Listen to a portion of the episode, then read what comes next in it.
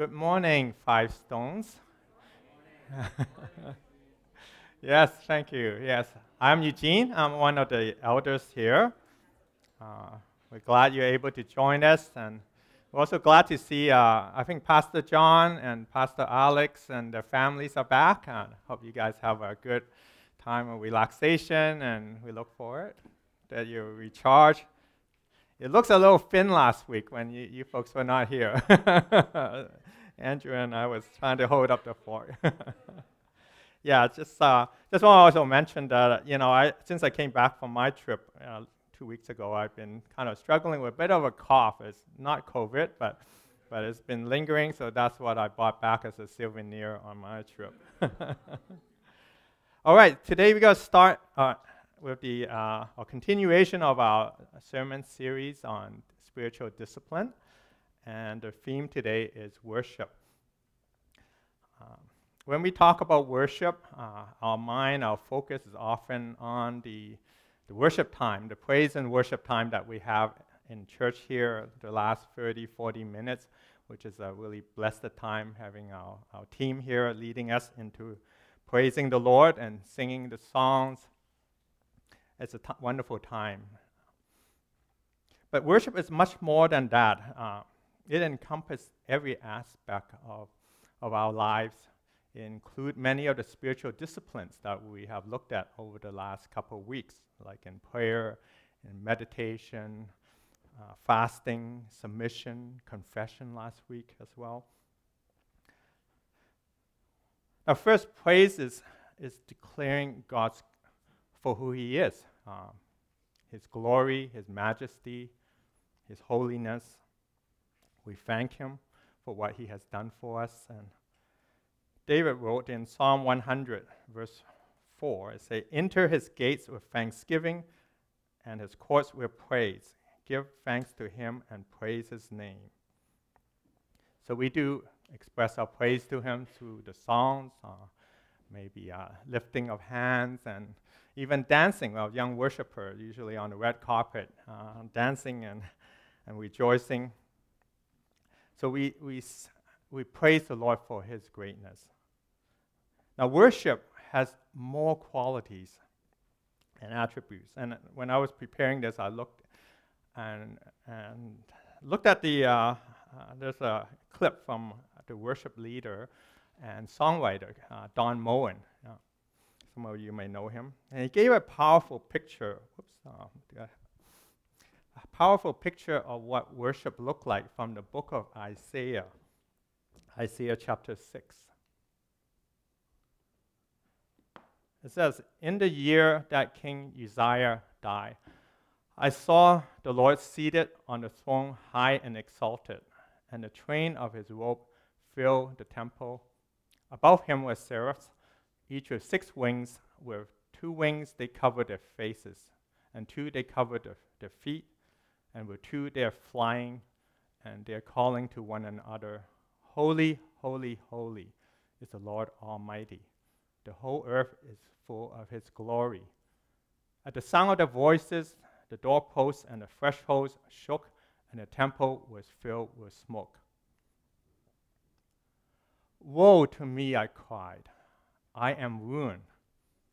I kind of like the King James Version. It says, I am undone.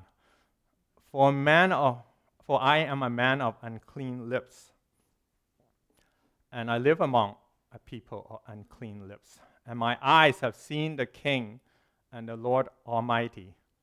Then one of the seraphs threw t- to me, and with a live coal in his hand, which he has taken with thongs from the altar, with it he touched my mouth and said, See, this has touched your lips.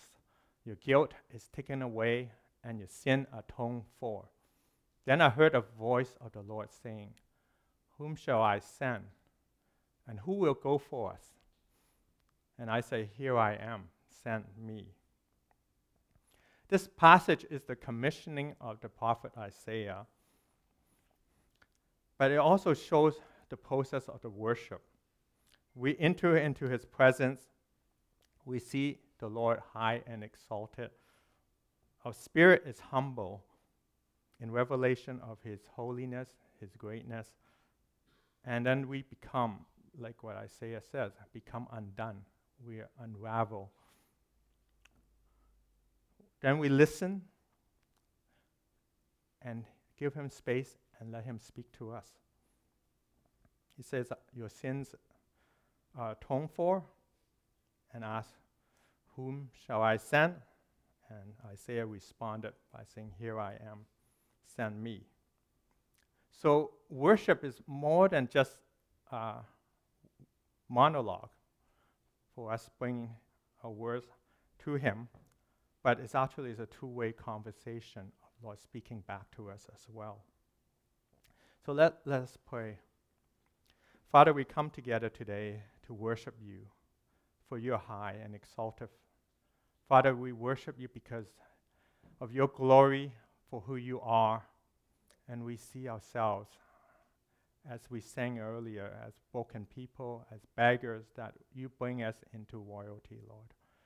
So, Father, we, we surrender our time this morning to you, Lord, and we ask you to, to give us your revelation as we look into to the discipline of worship. Teach us, Lord, as we, we worship you in, in all, the, all the essence of knowing who you are and knowing who we are, Lord. So we celebrate you, Father, Lord. We ask you to lead us uh, and help us with our understanding. We ask the Holy Spirit to speak to us, Lord, and give us your revelation. And Father, just help me today as well as I share the message, Lord, that you help me keep me from, from coughing and let me just uh, speak your word in Jesus' name. Amen. Amen. Amen. So, what do we worship? Well, we as human beings, we're created to worship. You ever know that it's in our DNA when we look at, say, you look at a Canucks hockey game, and you see the arena, you see people in the stand. They're all dressed in their blue, green, and white jersey with their favorite players on the on the on the back, and they have placard, and some of them paint their faces and shouting. And when the team score, they go nuts, right? And it gets even more crazier during playoff time, right? Everybody's excited and screaming and do crazy things, and all the all the pubs and the bars are packed with people. People just want to celebrate and adore their, their idols, sport icons, right? And many of you probably don't remember, actually, it's before my time too, when, when Elvis used to sing, the young women would faint, right? and they probably do that today at the BTS concert or something like that too, right? So I don't know. But that's why we have terms like, like sport icon and, and American Idol. We, we have an innate desire to worship and adore things. But it could be other things in our lives as well. It could be, you know, our finances, our, our, our career. Maybe we worship the stock market. Uh, or even social media, uh, little, uh, everything that happened in our iPhone. Whoops. It could be even our friends and our families, our children, our spouse. They are all, you know, things, important things, but they should not be things of worship. If they take place of our devotion to our Lord Jesus, then they again become an object of of idol object of worship. I'd like to uh, just give you a quote from, from Life Church. It says that worship is how we respond to things we value the absolutely most. There can be nothing above that thing or equal to it. The thing we spend most of our time thinking about, doing, giving the most attention to, putting all our energy into, that's what we worship. Let's look at the, the, the, definition of worship. And I would encourage you not to use the, the Merriam Webster dictionary. And that's kind of just what your, uh, your secular interpretation of worship is. But look at it from the perspective of the in original intention in the, in the scripture. uh, how it was translated from Hebrew and Greek. So, worship in Hebrew is shakar. It means to depress, prostrate, bow down, according to strong concordance. In Greek, is proskuneo. It means to kiss like the hand of, of someone superior or the ground they walk on, or fawn or crouch to, prostrate oneself, to do reverence and homage. This is the physical picture of worship looks like bowing down, knees, maybe prostrating ourselves on the ground, making, basically making one low relative to what we're worshiping or who we are worshiping. It could be God, Jehovah, Yahweh, or it could be some other objects, something else, someone else.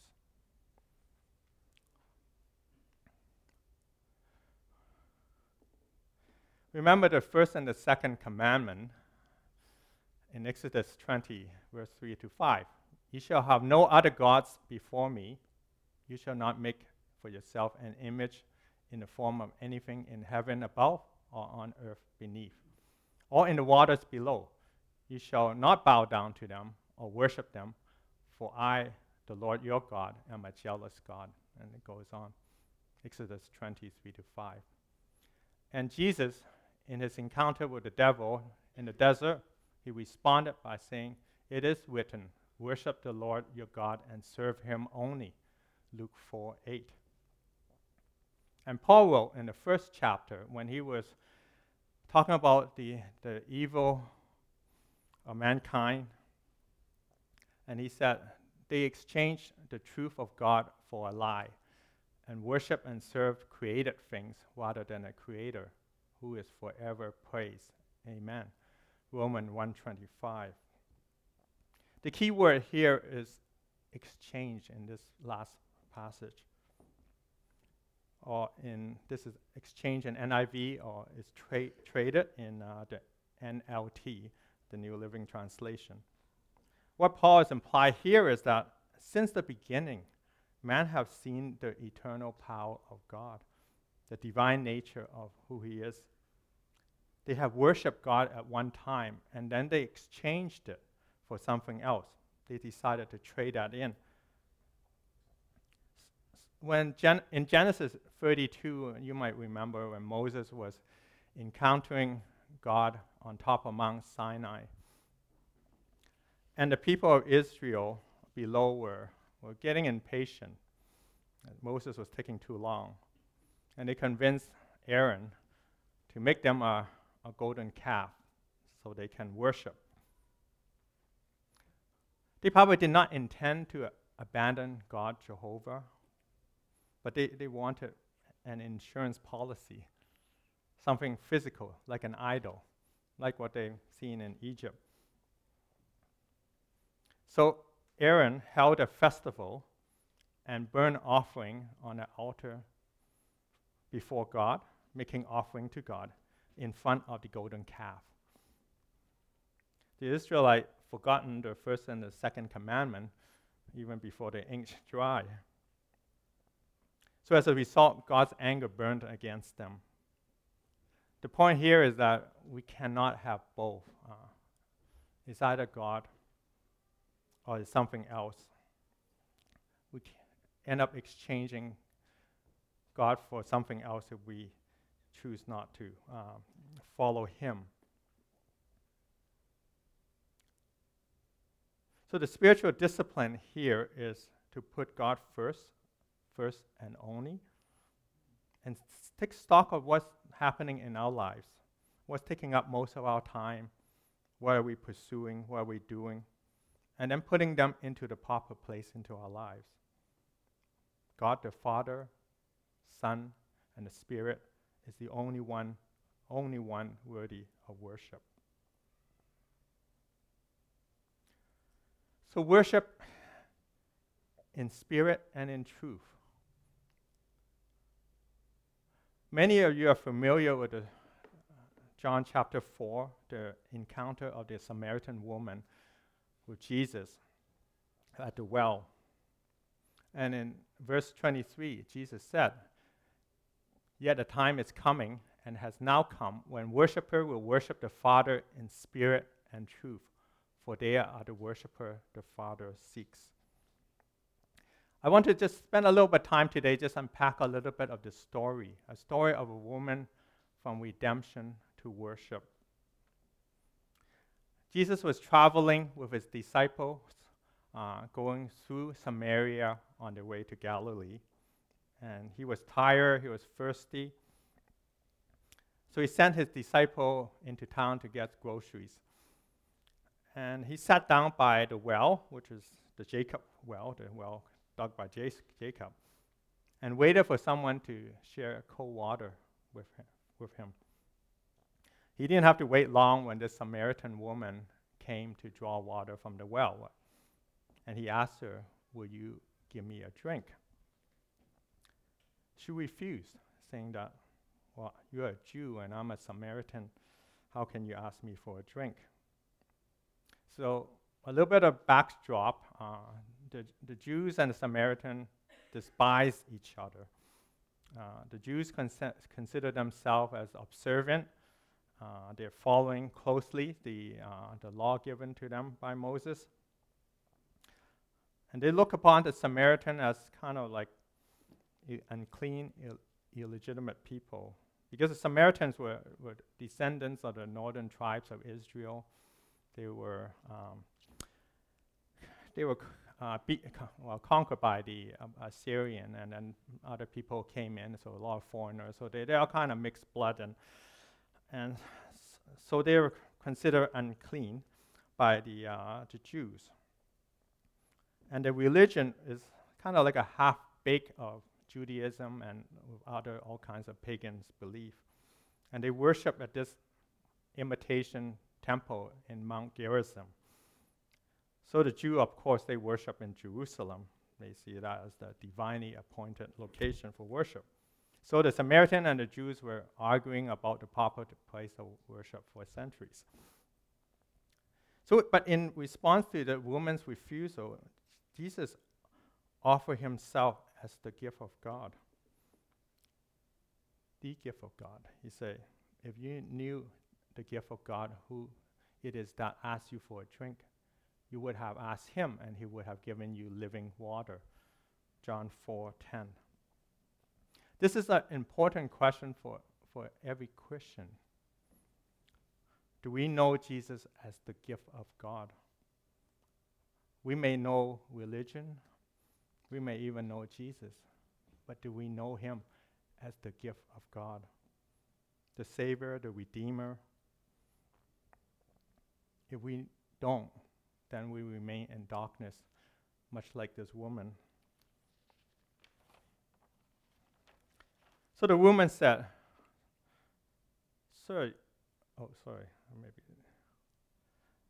You have nothing to draw with, and the well is deep. Where can you get this living water? And Jesus responded, oops, saying, Everyone who drinks this water will be thirsty again, but whosoever drinks the water I give him will never thirst. Indeed, the water I give him will become in him a spring of water welling up into eternal life. Welling up. I remember when I was back at UBC, I, I spent one summer working up in uh, Bella Coola, and we were uh, drilling for water well to feed a fish hatchery. The, the well drilling process is very slow. You're arguing with the rig.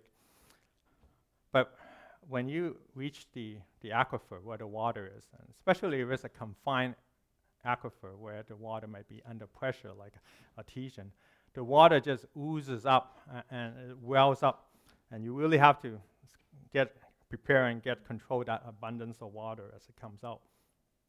And this is a picture of the living water welling up into eternal life.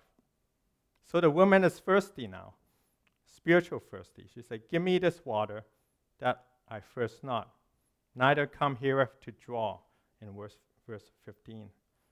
And then Jesus gives this strange commandment. He said, Go call your husbands, a husband. What did he mean? He Maybe bring your husband along so that you both can receive this water. She was obviously not happy with her life And later, Jesus would reveal w- her situation. But at that moment, she weren't ready. She weren't ready for any change. She didn't see the need. She didn't know what her problems was, which, which in a sense itself is actually a spiritual one. And she kept f- quenching her thirst at this well, a multiple relationship, marrying different men. It's kind of like drinking soup with MSG. It just makes you more and more thirsty, right? So the command to go call your husband is Jesus actually speaking directly to her sin. She responded, I have no husband. And that's true, but not the whole truth. And Jesus then prophetically replied, You're right when you say you have no husband. The fact is that you have five husbands, and the man you now have is not your husband. And what you have just said is quite true. Verse 17. So Jesus put the knife of conviction to her, maybe a scalpel, into her wound. He didn't want to treat the symptom, he wanted to get to the root of her sickness. He wanted her to confess her sin. Now this woman become alarmed. This man know all about me. I used to think that at that moment she was just creating a diversion, taking evasive maneuvers, changing the subject, acknowledging Jesus as a prophet, obviously, and wondering what the proper place of worship is Mount Gerizim or in Jerusalem. Actually, this is probably a genuine question because in her frame of mind, she now she's awakened, realizing her sin, and her heart is not right with God. So the next question is obviously is what must I do?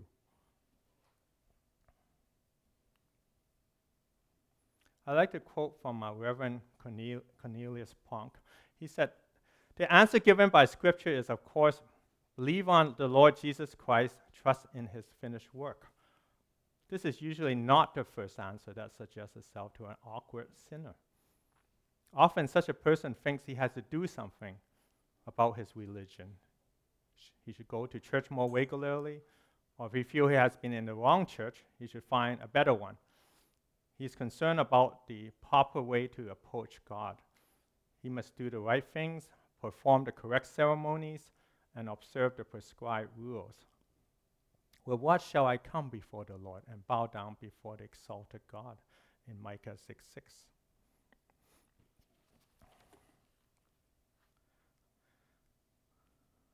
So her question is sincere.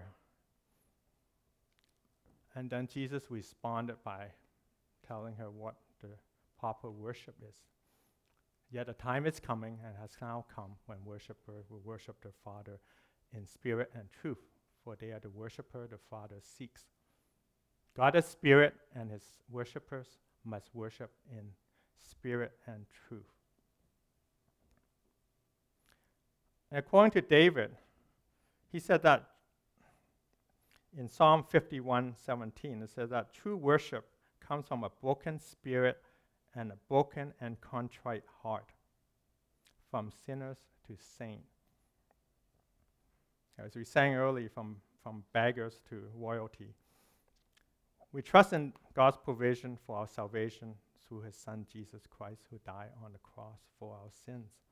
And then we offer ourselves as the living sacrifice, as Paul wrote in Romans 12. Therefore, I urge you, brother, in view of God's mercy, offer your bodies as living sacrifices, holy and pleasing to God. This is your spiritual act of worship. Jesus made the Samaritan woman aware of her sin, her condition, and offered her the living water, the living water of Himself as the gift of God, and then explained to her what the proper form of worship is in spirit and truth. It's not a place, it's not a process, it's not the atmosphere. Now she's ready to receive. And she says she'll wait for the Messiah. And then Jesus gently reveals himself to her by saying, I who speak to you am he. I am the Savior for a sinner, just like you. And this is the gospel of grace. And at this point, you can probably hear the pin drop because she become un- completely undone, just like Isaiah.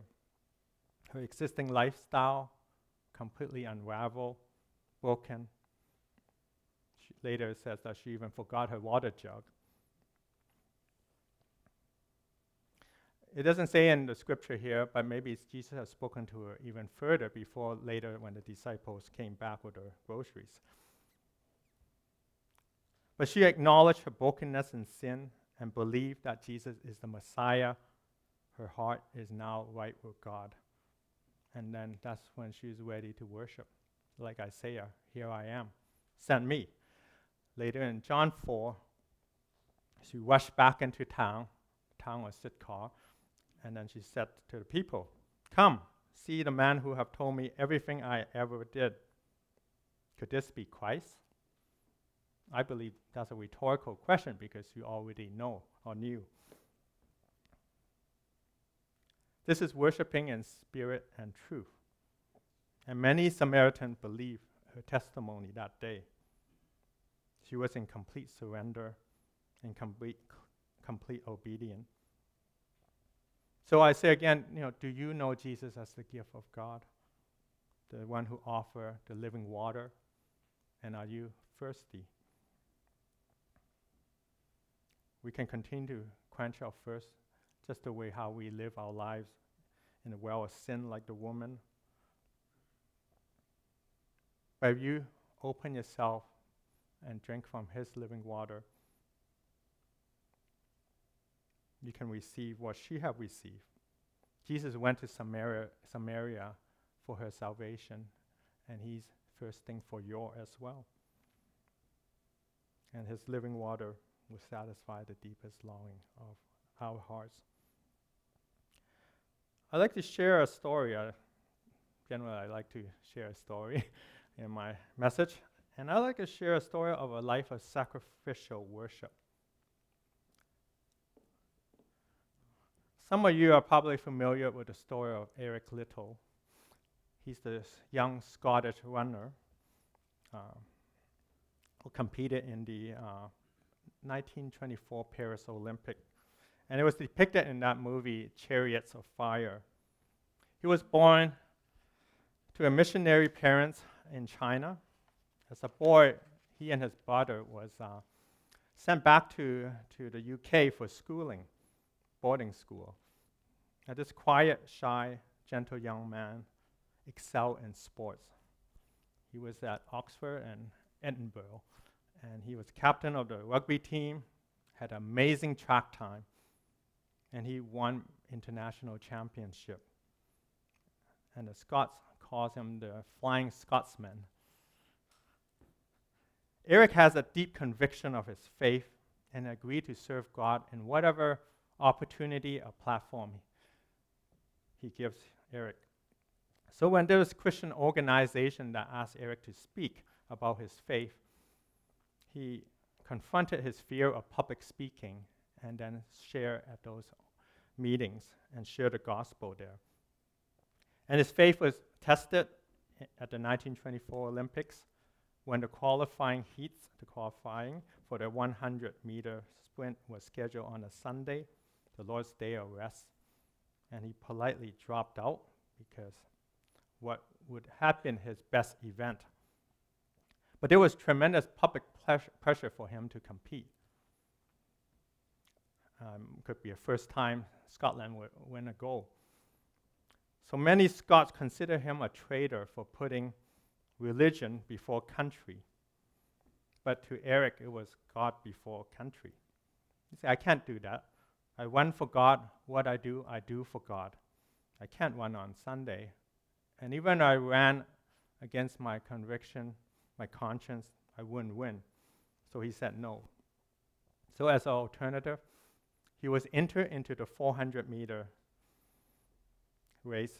But as a sprinter, he was not considered going to, or he wasn't expected to win because the 400 meter race is completely different than the 100 meter dash. But Eric Liddell amazed the world by winning the Olympic gold in the 400 and setting a world record at the same time at 47.6 seconds. That's when the movie ended at, the, at his Olympic victory. But the greater part of Eric's life happened in the second part of his life. He was brought up to serve and worship God in every aspect. He put God first. So after the Olympic in 1924, in the following year, rather than spending his time pursuing further athletic glory or revel on his fame, he decided to go back to China as a missionary teacher in 1925. So in Tianjin, he met and married his uh, Florence Mackenzie, which is a daughter of Canadian missionaries, and the couple had two daughters there. But when Japan invaded China in 1937 and committed all kinds of atrocity to the population, the condition in China became very difficult. And that's when Eric decided in 1940 sent his wife, his pregnant wife at the time, and two daughters back to Canada. And then while he continued to serving and helping the people of China, he faced many danger, toils, and snares when he was serving in the rural part of China because during that time it was civil unrest, lawlessness, and there was a war going on.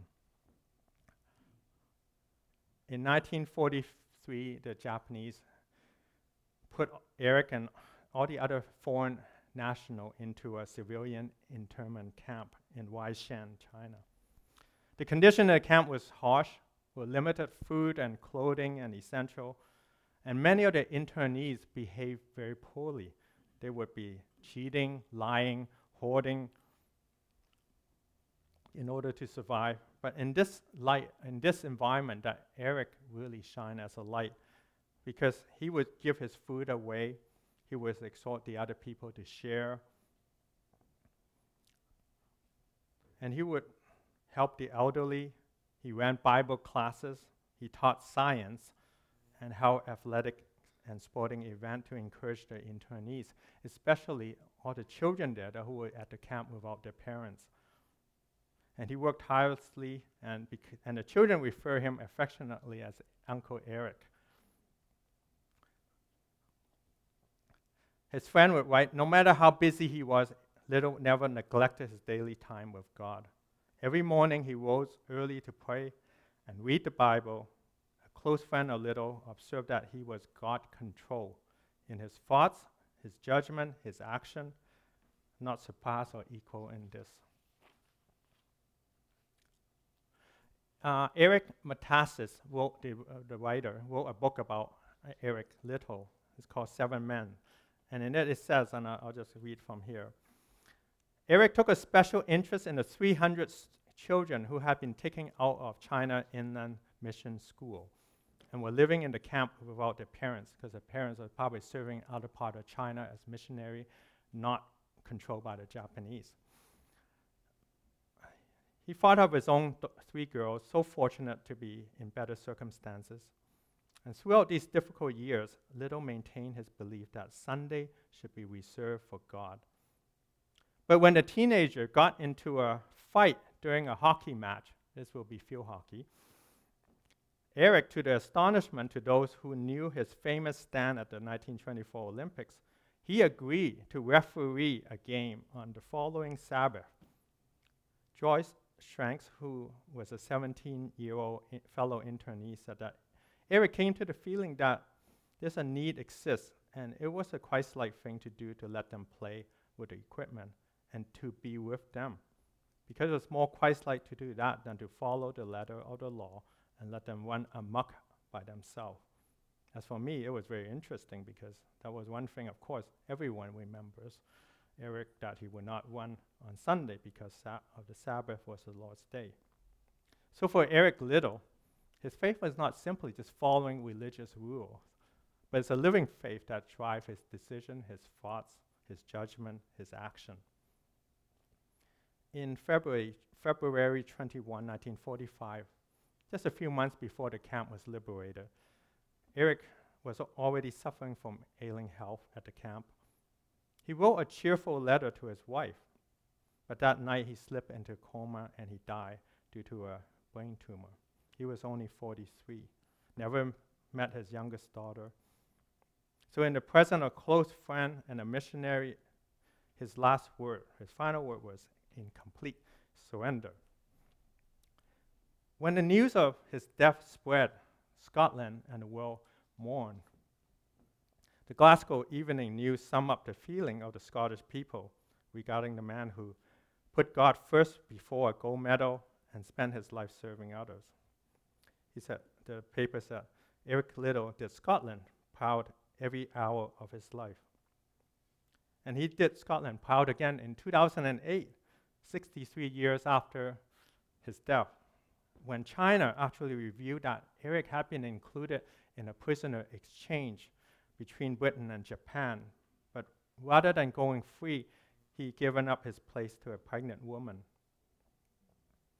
So Eric Liddell put God first in his life, and he's dedicated his life as a worship to the Lord.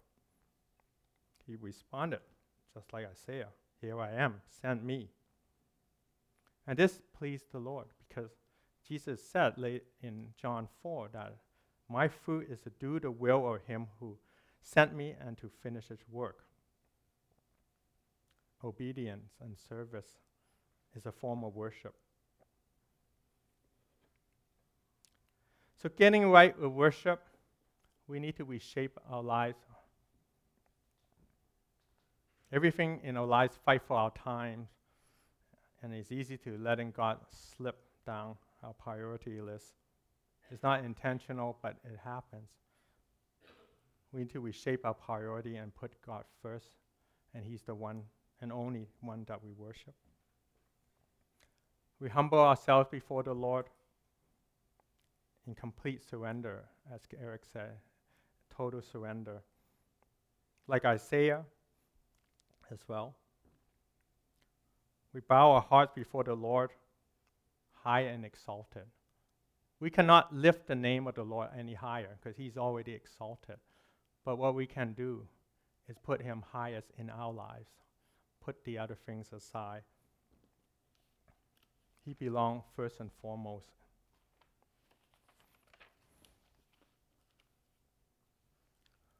We need to confess our sins to the Lord. Are we people of unclean lips? Do we have husbands like the woman in our lives, idols? We have to trade in uh, the first that we have for the worldly things, for the living water that Christ offered to us. And then we become completely undone before Him. And we thank Him for the amazing grace the amazing grace of Jesus, where he offered himself on the cross for our sins. We thank him for what he has done for us. We thank him for the living water that he offered, welling up for us in eternal life. And we can be authentic in our worship, in spirit and truth, as Jesus said. The Samaritan woman, her light bulb went on in that conversation. We don't worship God through religious act or at a certain place, a temple, or a church, we worship in a very personal way, being authentic, being connected to Him in spirit and truth. We encounter Jesus privately, one on one. Her encounter with Jesus was one on one. And although we worship together on Sunday together and in other meetings, at the core is that when we worship the Lord is a one on one encounter with Him with our Father in heaven. The 19th century preacher Charles Spurgeon said, God is to be worshipped in the character of a father. True worshiper should worship the Father. This has not been in the case before. The Lord has been adored as Adonai, and we revere as Jehovah. But to say our Father who art in heaven remain the prerogative of the enlightened Christian. Having believed in Christ, have received the power to become the, a son of God. True Christian worship address God not, merely, not merely as a creator and a preserver or as a great Lord of the universe, but one who is very near kin to us, our Father beloved of our soul. So we can be authentic in our worship with the Lord. We can be connect with Him as the Father, as you connect with your own children. You can you know how much the Father desire to to love, to connect, to talk to our children. We can be honest, and even when we're frustrated, we're carrying burden, we have pains, or maybe even when we're singing the song earlier, ah, I don't really agree with the lyrics, or the, uh, the lyric doesn't work for me. Bring those things to the Lord and share that with Him because He's our Father. He understands.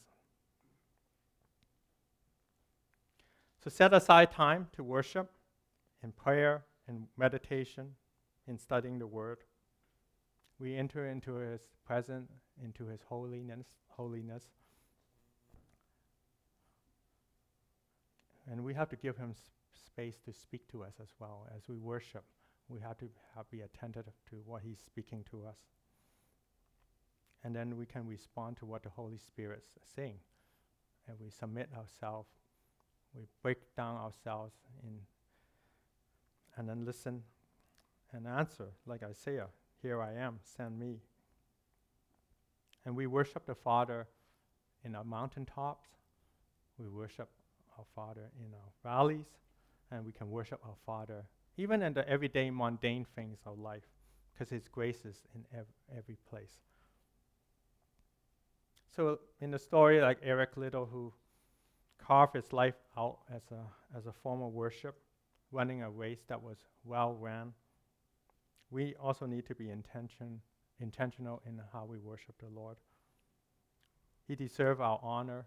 He deserves our the place in our heart, the only place. And that's why in Jeremiah it says that we should seek him. You shall seek me and find me, and when you all when you ye search shall search for me with all your hearts. In Jeremiah 29, 13. So are you thirsty? Are you ready for the living water? What are you living for? Let your worship be a complete life ex- response to our Father. Let's pray, and I'll ask the worship team to come up as well. Father, you alone are worthy of our worship, Lord. You are the only one that should be front and center in our lives, Lord. You bless us with many things, Lord, but help us to put ev- each and every one of them into the proper perspective in our lives, Lord. And we only uphold you as the high and exalted one. We receive you. We receive the living water that you provide to us, Lord.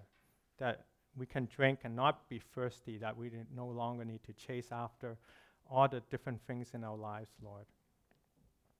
Father, teach us to worship you in spirit and in truth, that we are authentic, that we only seek you as, as our loving Father, Lord. And we worship you for, for the saving grace that you provide to us, Lord. Father, we just want to be completely surrender ourselves to you, much like Isaiah and the Samaritan woman, Lord, that we become undone and our, our, our ourselves unbroken and unravel so that we can come to you in, in where we keep ourselves low and elevate you as, as high and above. And we honor you for who you are and the glory and the holy presence that you have. And we thank you for the eternal life that you give to us. We thank you, Father, as we worship you in total surrender to you, Lord. We praise you in Jesus' name. Amen. Praise the Lord. Thank you, Eugene, for that message uh, on worship. he quoted uh, Romans chapter 12, verse 1 to offer up our bodies as a living sacrifice.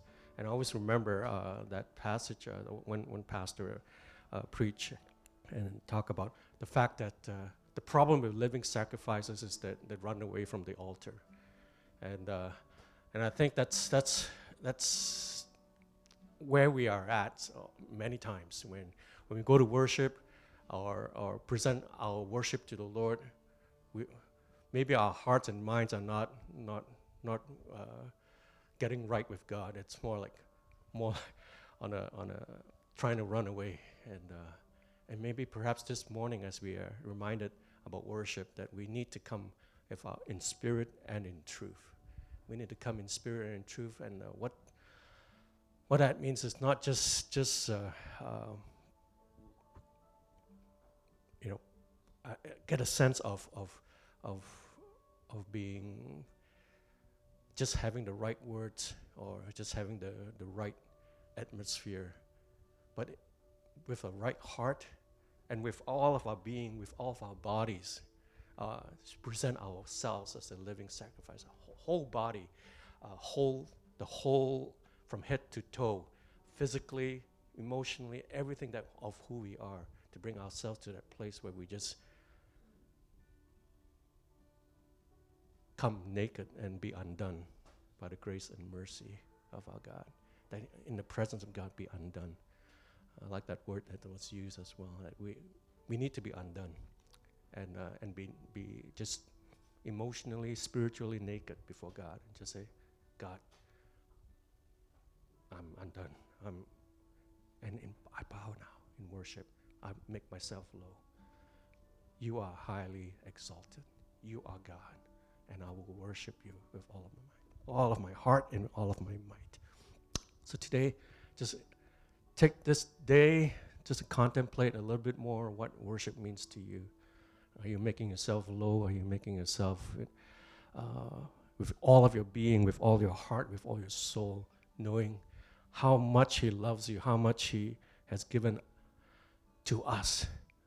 There was an old vineyard song that, uh, that, that came to me as, as, as I listened to the message. You have shown me favor unending. You have shown me favor unending. unending. And uh, have we experienced that in our hearts and lives? Are we giving our hearts and soul to the one who has shown us favor unending? unending? Let's give our hearts and our soul, our whole being, even our very physical selves, uh, in service and in love and in worship to the one who has given us favor unending. Let us pray. Father God, as we think about what worship means to us, we are reminded of the Eric Liddell story of a life that's given totally, physically as well, uh, even in, in, in the sports that he does. And uh, He's giving it everything heart, soul, and mind and body to you. So help us today to contemplate a little bit more what worship is all about. To the one who loved us, to the one who has given us favor, to the one who has shown us love, mercy, and accepted us and loved us and forgiven us of all our sins. And, and, and with joy, you are throwing a party in heaven for all of us who, who recognize that we are sinners coming to a gracious God and that you're throwing a party in our, in our uh, honor, welcoming us back into your presence. So help us as we think through uh, the gospel message. Help us as we think through uh, the, uh, the joy of what it means to be loved by you, that we will come, uh, that we will know that, yes, all of our sins are forgiven in Christ Jesus and that we can come freely and just be exposed to you, naked, emotionally, spiritually, what, and totally, and and you loved us and you accept us, and may our hearts just respond, respond to that favor, that favor that's unending. So Jesus, be with us as we think through this, as we are dismissed from here. Let the joy that's now welling up in our hearts just be something that would uh, that would water our hearts and soul and uh, and bring uh, the uh, the water that we are seeking for our thirsty souls. So let this, may your spirit just renew us. May your spirit just bring forth the water, the, the water that springs of living water, and let it just well up from within us now. Now, Lord, dismiss your people. May the Lord bless you and keep you. May the Lord make his face shine upon you and be gracious to you. May the Lord turn his face toward you and give you peace. And all God's people say, Amen. Amen.